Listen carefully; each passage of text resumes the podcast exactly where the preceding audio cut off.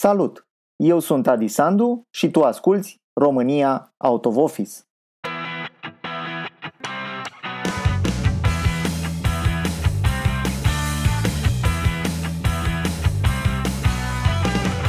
Alături de noi astăzi este Maria Predoiu. Bun venit, Maria!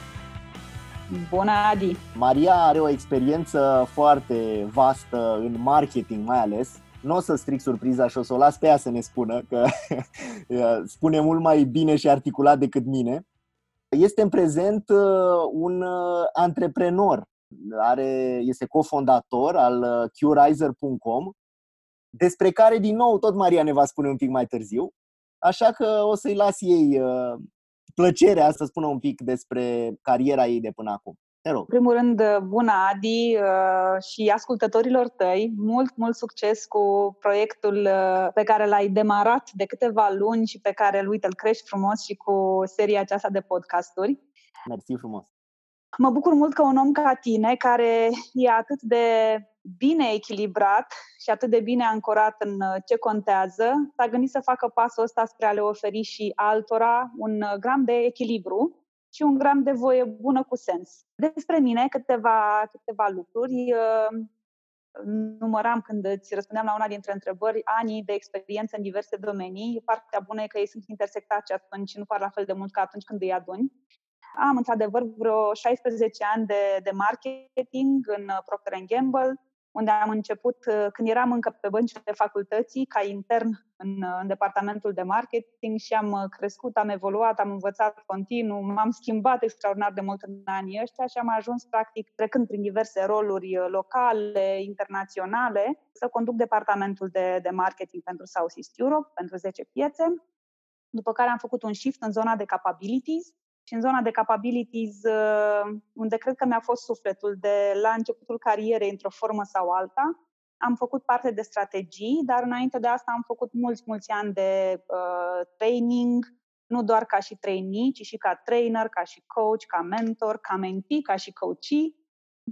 Apoi, uh, o parte foarte frumoasă a carierei mele, care încă se desfășoară, uh, este partea de Uh, apartenență în uh, Asociația Industriei de Marketing și Comunicare, NIA, unde și acolo am fost și încă sunt de vreo 5 ani de zile în bordul asociației, am fost președinte de ani și jumătate, acum sunt în continuare în bord și în senatul asociației, iarăși o parte care combină zona de marketing, cu zona de a crește oameni și cu zona asta de a crea ecosisteme care ajută atât oamenii să se dezvolte, cât și businessurile să se dezvolte. E foarte interesant um, asta. Și... E prima oară când aud că o asociație profesională de genul ăsta are un senat, mă amuză uh, da. denumirea. Uh, dar știu că este practic uh, asociația fundament pentru tot ce ține de uh, advertising uh, la nivel internațional și în România este foarte cunoscută și cred că activitățile pe care le faceți acolo sunt cu adevărat transformatoare pentru domeniu. Da, este cu siguranță una dintre cele mai mari asociații uh, ale industriei la nivel global. Uh, de asemenea, cea mai mare și cea mai longevivă la nivel local. Din fericire, mai sunt și alte asociații mai noi care dezvoltă uh, talentele în zona de marketing, vorbim de ADC și alte asociații, dar cu siguranță este genul de asociație care, în afară de faptul că este interlocutor cu legislativul sau cu executivul în diverse demersuri uh, care țin de strategia de țară sau de, de legile pentru industria asta, uh, se ocupă foarte mult de creșterea talentelor și sunt proiecte foarte frumoase în zona de creștere a talentelor și cred că acolo am simțit cel mai tare vibrația, mult mai mult decât în legislativ. Legislativul era o chestie de trebuie să facem, că altfel nu putem să funcționăm, dar zona de creștere a talentelor era o, este în continuare o zonă unde am foarte mare pasiune. Că vorbim de școala IA, că vorbim de programele care se adresează studenților sau profesorilor universitari din zona academia, uh, programe care realmente se concentrează pe a transfera din business în educație și a crește împreună un pic mai frumos. Și de vreo 2 ani de zile uh, am, uh, bine, de vreo 2 ani de zile am făcut pasul concret cu acte, că altfel la nivel mental fac pasul ăsta, cred că de vreo 7 ani de zile. Am pășit în antre- antreprenoriat uh, și printre alte proiecte tot în zona de creștere a oamenilor și zona de capabilities, uh, am uh, lansat vara trecută, alături de o echipă foarte frumoasă, suntem patru parteneri, acest proiect care se numește Curizer.com și care este un uh, hub integrator de soluții de lifelong learning. Dacă vrei, am pornit de la a fi un fel de booking.com pentru piața trainingurilor, și vorbim despre ceea ce facem noi astăzi ca un uh, one-stop concierge pentru orice soluție de învățare continuă. Ai o nevoie conștientizată până la capăt sau început de, cu început de conștientizare, vină la noi și noi te ajutăm să-ți găsești soluția potrivită pentru nevoie, în așa fel încât să te dezvolți ca individ sau ca echipă sau ca organizație. E foarte interesant subiectul ăsta și foarte, foarte interesantă nișa pe care v-ați ales-o să, să mergeți, pentru că și eu sunt de părere că în România, cel puțin în România, nu știu foarte bine în afară, uh, este o oportunitate uriașă pe această învățare continuă, cum ai spus tu, acea dezvoltare pe care o faci și după ce ai ieșit din școală și după ce ai ajuns, nu știu, un uh, middle manager pe undeva sau chiar uh, top manager, dacă ajungi să spui, gata, eu am învățat de acum, hai că vă arăt eu ce știu și nu mai vreau să aud altceva, și sunt destui care consideră așa, uh, practic lucrurile nu merg foarte bine. Și chiar sunt curios să-mi spui cum, cât de dificil este pe această nișă în formare, ca să spun așa, în care nu știu cât de mulți sunt uh, clienți pe piață, oameni, persoane fizice, să zicem, firmele, poate mai ales multinaționalele, știu și au această uh, cultură de a investi foarte mult și de a, în, în dezvoltarea oamenilor, dar persoane fizice care zic, domne, vreau să învăț ceva nou, vreau să mă dezvolt pe aria respectivă. Cum funcționează? Păi, uite, o să pornesc așa un pic cu perspectiva globală, nu? Că noi așa am învățat să facem, să pornim întotdeauna cu big picture și apoi să ne gândim, pentru că asta îți dă până la urmă energie și uh, sentimentul că este ceva important și apoi te duci la pașii mici prin care faci lucrurile să se întâmple. Big picture. Piața globală de lifelong learning, da, de învățare continuă în rândul adulților. Uh, este cam la fel de mare ca piața uh, aparatelor de telefonie mobilă este o piață foarte, foarte mare și care crește double digit de ani de zile. Wow. Uh, și toate statisticile uh, în domeniu spun că această, uh, acest ritm de creștere se va accelera uh, odată cu nevoia de reskilling care apare mult mai frecvent. Dacă ne gândim la generația părinților noștri, da, ei terminau școala, intrau într-un job și stăteau toată viața în jobul respectiv. Când cineva făcea o schimbare de job în timpul vieții, era deja rebel. Da? Mergem la generația noastră. Generația noastră probabil că o să ajungă să schimbe undeva pe la vreo 6-7 joburi în timpul vieții active și apropo, deja nu vom mai vorbi de viața activă care ține până la 65 sau 67 de ani când se iese la pensie, pentru că na, conceptul ăsta de pensie începe să dispară ușor, ușor. De ieșit la pensie, cel puțin. Nu cred că o să mai avem unde ieși noi. nu intru în partea cealaltă legată de bugetele de pensii și așa mai departe, dar conceptul de încetare a vieții active uh, începe să se perimeze. Și, de asemenea, viteza de schimbare uh, care provine cu siguranță din zona, din zona tehnologică, de schimbare economică, dar de schimbarea mediului de business, social și așa mai departe, este mult mai mare decât a fost vreodată în istoria omenirii. Iar noi, ca și oameni, pentru a fi nu doar adaptați la lumea din jurul nostru, dar a fi chiar, cum să spun, în poziție să ne bucurăm de lumea din jurul nostru, trebuie să învățăm continuu, pentru că dacă nu învățăm, rămânem foarte repede irelevant și, din nou, vedem în jurul nostru foarte multe cazuri de felul ăsta, da? Uh, generații sau comunități care au ajuns să fie irelevante față de timpurile în care se, se găsesc. Deci asta este, asta e o perspectivă. Piața cu siguranță este în creștere și nevoia de învățare continuă crește. Alte, alte puncte de, de reper da? În țările cele mai dezvoltate, în care există date apropo de, de bugetele care se investesc în zona de lifelong learning, avem niște cifre chiar interesante. De exemplu, în, în state, uh, știm foarte bine că statele știu să-și scoată date și să monitorizeze orice tip de, da, de piață, businessurile investesc cam 1% din cifra lor de afaceri în uh, pregătirea angajaților. Da? care e evident un commitment din partea businessului, ca, businessurile care au această cultură și înțeleg că atunci când îți crește angajații, vei avea o productivitate mai mare și vei avea un return economic mai bun. Exact, că până la urmă nu o face nimeni că, nu știu, așa îți spune status sau că așa dă bine și toate companiile private fac asta pentru a obține până la urmă mai mult profit. Dar obții mai mult profit pentru că ai angajați mai productivi, mai capabili, cu capabilități de fapt mai, mai ridicate. Și mai bun. Uite, uh, apropo de zona asta, uh, găsisem, am tot căutat studii pe domenii, de, pe diverse skill-uri, să înțelegem un pic impactul în business atunci când investești în formarea unor skill-uri uh, cu angajații tăi. Și am găsit, de exemplu, că în zona de comunicare, acele companii care investesc în a ajuta pe oameni să comunice mai eficient unii cu alții, au o productivitate undeva între 20 și 40% mai mare, productivitatea resursei umane. Da? Și uh, zic lucrul ăsta că, uite, tu ai scris dimineață articolul în care povesteai de cele mai uh, uh, bune trei traininguri pe care le-ai făcut tu și vorbeai de PCM, da? Process Communication Model, ca fiind unul dintre cele mai bune programe de training pe care le-ai făcut, pentru că te-au ajutat să înțelegi mai bine pe cei din jur, să te înțelegi mai bine pe tine. Pentru mine, siguranță... sigur, totul e, totul e rele, re, relativ, dar pentru mine uh, este clar de departe unul din acele traininguri eye-opening care m-au făcut efectiv de la o zi la alta să, să văd lumea altfel. Categoric. Și mă, mă identific foarte mult cu, cu partea asta. Mă amintesc când, poate la, la începutul carierei, ă, veneam cu foarte mult bagaj de acasă. Evident că ai mei au vrut să-mi dea un bagaj cât mai bun, dar au mai scăpat acolo prin, prin geamantanul personal și, ă, să spunem, niște ambalaje care nu erau neapărat de ajutor.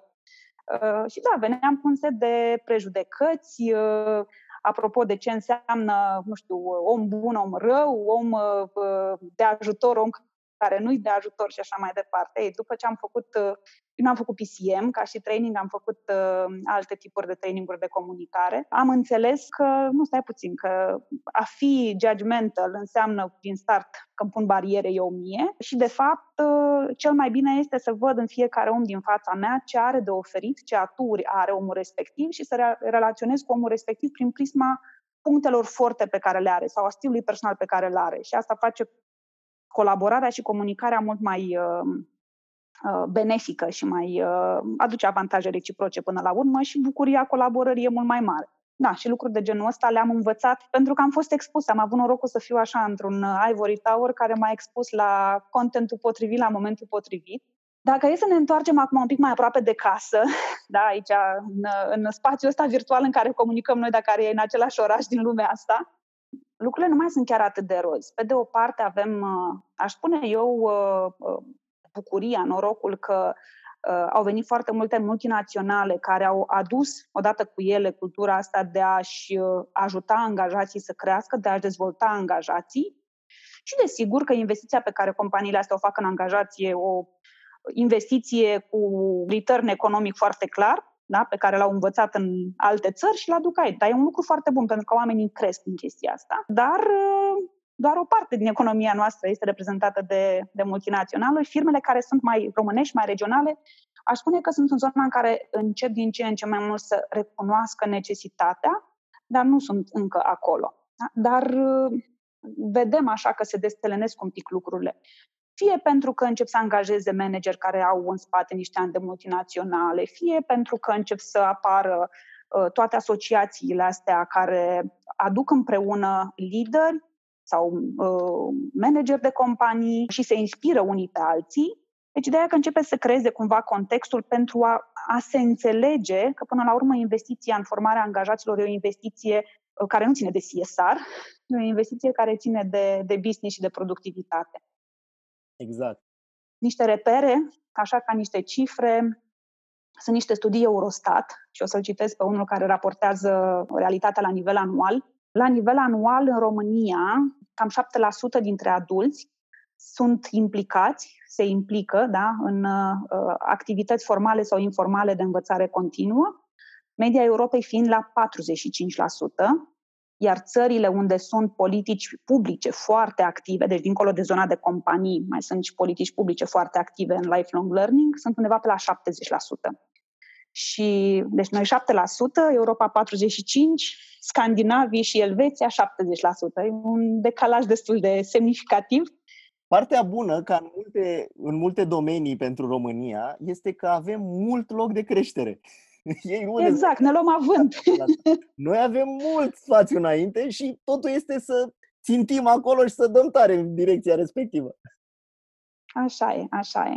Și uite, cumva văzând uh, cifrele astea, știi, poți să spui întrebarea, mă, dar de ce am început în România, că e piața încă foarte mică față de multe alte țări. Pe de altă parte, poți să privești optimist și să te gândești, da, dar uh, tocmai pentru că atât de mic procentul e spațiu de creștere. Eu cred că oportunități sunt peste tot, nu cred că există țara care a găsit soluție absolută și unde nu mai este potențial și cred că la noi, în mod specific, uh, suntem o țară care se dezvoltă rapid, și chiar dacă suntem noi negativi de multe ori, uitându-ne în spate, mamă, uite unde suntem după 30 de ani, realitatea este că am făcut progrese foarte mari, foarte repede față de multe alte țări care au avut sute de ani să facă progresele pe care le-am făcut noi.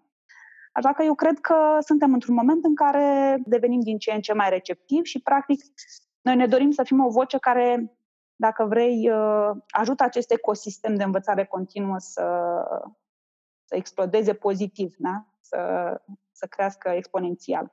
Aș fi interesat cum vezi tu rolul acestei dezvoltări continue în echilibru dintre viața personală și viața profesională sau un echilibru overall, ca să spun așa. Da, că știi, acum teoria mai nouă este că viața profesională și viața personală nu sunt două vieți distincte, e aceeași viață, doar că trebuie să faci un uh, energy management, nici măcar un time management eficient încât să-ți uh, susții prioritățile. Să știi că eu cred foarte mult, o să spun așa, părerea personală și câteva experiențe personale și evident că am căutat să văd dacă există și studii care confirmă experiența mea personală și da, sunt acei cercetători. Normal, să nu aduci și datele care să susțină argumentele, bineînțeles. Categoric, categoric. Păi, uite, eu uh, am avut acest uh, struggle de work-life balance, se spunea la momentul respectiv mai ales în momentul în care au apărut uh, copiii în viața mea. E bine, n-au apărut așa din neant, ci mi-am dorit copii, au, uh, am, uh, am muncit la asta și ei au venit. Dar, uh, da, ideea este că până în momentul respectiv, uh, tot ce însemna de priorități în viață, da, era foarte frumos, dar real, realitatea este că n-am văzut niciun, niciun clash major de priorități. Uh, eu munceam foarte mult, îmi plăcea ce făceam, soțul meu muncea și el foarte mult și lui plăcea ceea ce făcea. Și atunci ne întâlneam uh, seara târziu sau în weekend și nu aveam o tensiune reală a priorităților.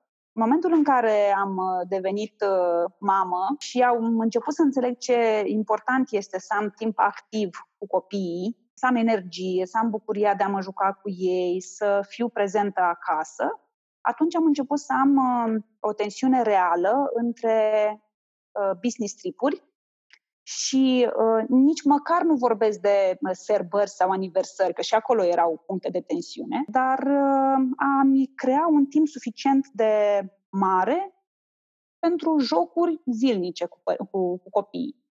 Și uh, în momentul ăla, întâmplarea face că Uh, făcusem în, în Proctor un, uh, un training pe care l-ai făcut și tu, Seven Habits of Highly Effective People și era toată povestea aia cu uh, să începi cu finalul la început, da, să te gândești unde vrei să ajungi, să stabilești prioritățile în viață, rolurile prioritare pe care vrei să le ai și care sunt cei mai importanți oameni în viața ta și ce le oferi acelor oameni. Deci a fost un training pe care l-am făcut la momentul potrivit. M-am și calificat apoi ca și trainer, după cum foarte bine știam și ținut programe de training împreună. Și de câte ori uh, am ținut câte un training, de atâtea ori mă gândeam dacă eu m-aș, vin în fața participanților și sunt ipocrită sau dacă sunt în fața participanților onestă. Da. Faci ce, face, faci ce zice popa, nu ce face popa, să nu, să nu se aplice exact, zicala. Da? Dacă vorbim despre uh, roluri și priorități și uh, cât de important este să stick to your priorities, sunt pe bune acolo sau doar uh, țin o, o teorie unor participanți. Și uh, pot să spun că faptul că am fost și trainer la programul ăsta șapte ani, opt ani de zile, m-a ajutat să fiu eu foarte disciplinată și să-mi resetez eu priorități. Îți dau câteva povești. Ziua băiatului meu este pe 16 mai și în fiecare an pe 16 mai, adică undeva prin martie, mi se anunța că pe 16 mai o să avem o întâlnire foarte importantă la nivel de leadership team. Ori că ne întâlnim uh, uh, bordul local, ori că vine cineva din bordul regional, ori chestii de genul ăsta, care presupuneau travel și a plecat de acasă. cred că 4 sau 5 ani la rând, an de an, am schimbat agenda tuturor în așa fel încât să nu am meeting de ziua fiului meu. Și am reușit de fiecare dată. Da? S-am vorbit Era cu ceva cu ziua am schimbat. Era da, cred că era o zi de tine. test. Da, exact. Era un test, da. Partea bună e că pe 20 mai aveam trainingul și trebuia să mă duc acolo în fața participanților să le spun că I really do my stuff. da. Într-adevăr, chiar la Seven Habits era conceptul acela, chiar și pentru participanți, nu numai pentru noi ca și uh, facilitatori, teach to learn. Dacă înveți un anume concept cu scopul în minte de a-l preda mai departe altora, îl vei internaliza mult mai bine și eficient. Și așa că și pe mine, aici uh, sunt perfect de acord și pe mine m-a ajutat să facilitez trainingul respectiv, chiar mai mult decât doar că am fost participant la un moment dat, pentru că tot repetând niște lucruri și explicând altora cum da. e mai bine să setezi niște priorități, n-aveam de ales decât să mi le setez și eu, pentru că chiar ar, ar fi fost foarte ipocrit să mă duc acolo și să...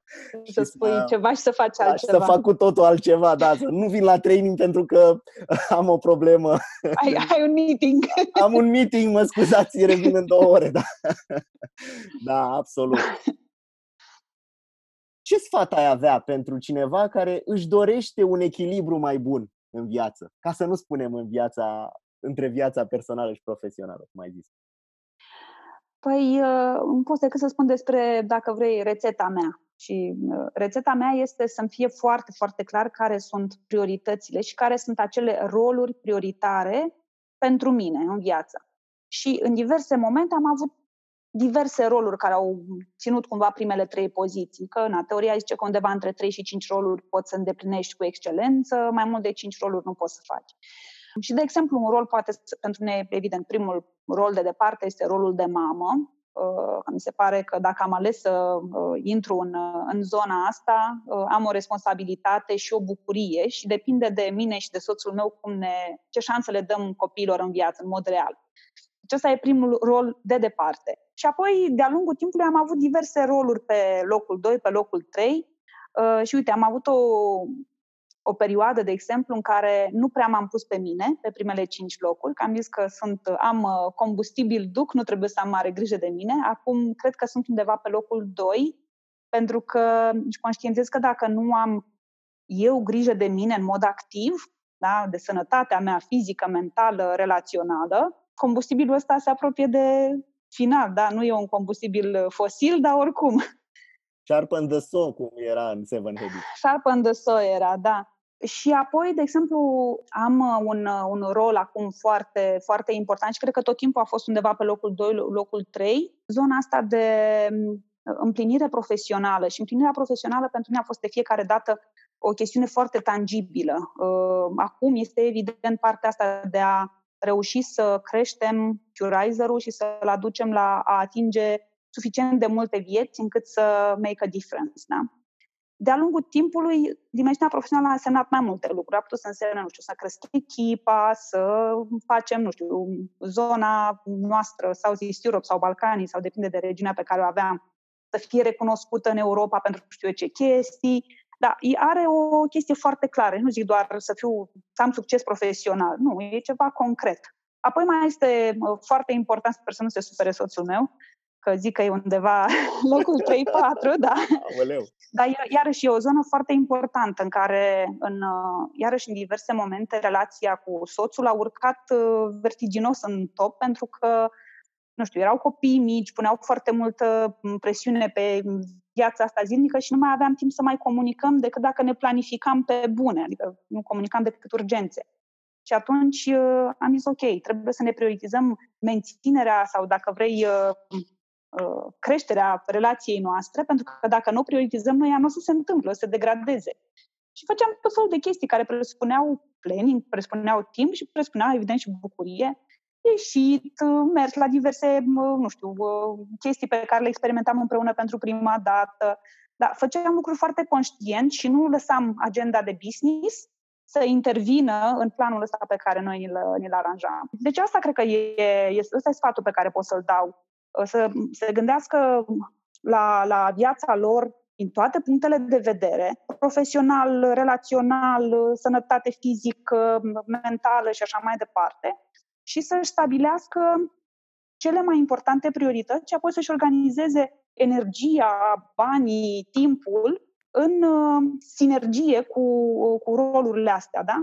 Și atunci când vine o chestie de pe planul 7 și încearcă să-ți uh, invadeze agenda sau portofelul sau, uh, știu eu, rezervorul de energie, e foarte ok să spui nu.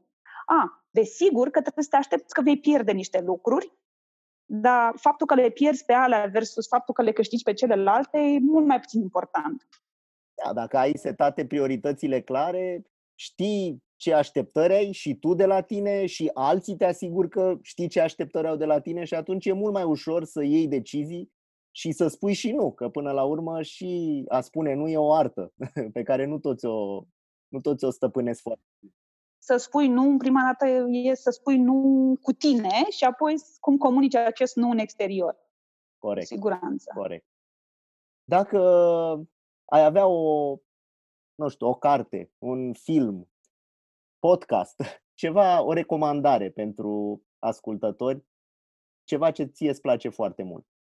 O să povestesc despre mai multe. De exemplu, o, o carte care are și echivalent în uh, TED-uri și în multe articole online este Grit de Angela Duckworth și e o carte care, pe care eu am citit-o și care m-a ajutat foarte mult atât în rolul meu de mamă, cât și în uh, rolul meu de, o să spun, lider, deși nu, nu-mi place neapărat uh, da, să folosesc cuvântul ăsta în acest context, dar cumva în partea asta de, de a lucra cu alți oameni și să, să știu cum pot să uh, motivez oamenii din jurul meu în funcție de butoanele pe care le are fiecare. O carte foarte, foarte, foarte utilă. Din nou, în primul rând ca mamă.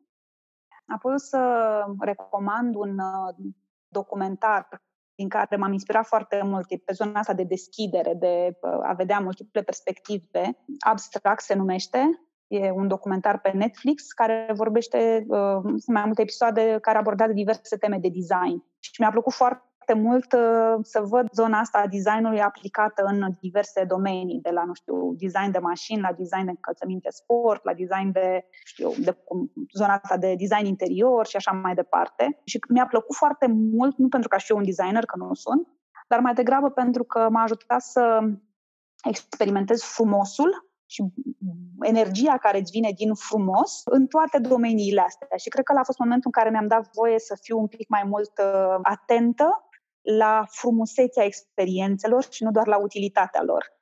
Da, și un alt, un alt documentar uh, pe care l-am văzut de mult înainte de a, apărea, de a fi mainstream, dar m-a făcut să-mi resetez niște, uh, niște paradigme, a fost Minimalism, care te ajută să te întorci la esența vieții.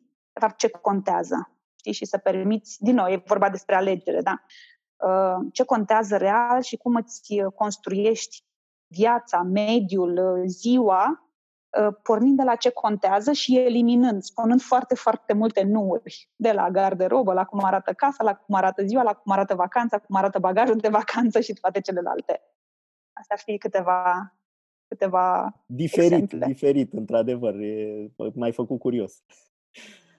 Îți urez uh, succes cu proiectul tău, qriser.com pentru ascultătorii noștri invit să intre pe platformă și să vadă ce traininguri găsesc acolo. E ca un meniu de traininguri, poți să-ți alegi de toate pentru toți.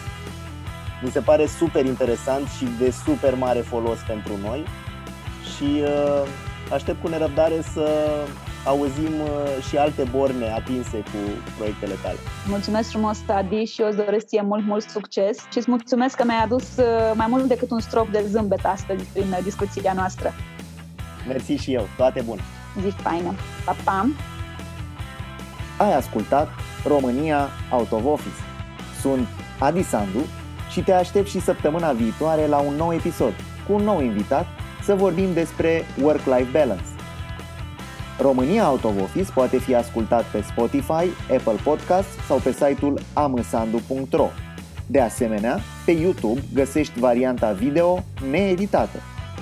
Pentru episoadele viitoare, abonează-te la podcast în aplicația ta preferată și la newsletterul lui Sandu în secțiunea dedicată de pe site-ul amsandu.ro. Dacă vrei să susții acest proiect, spune-le și prietenilor despre el prin viu grai sau prin share în rețeaua ta. Mulțumesc!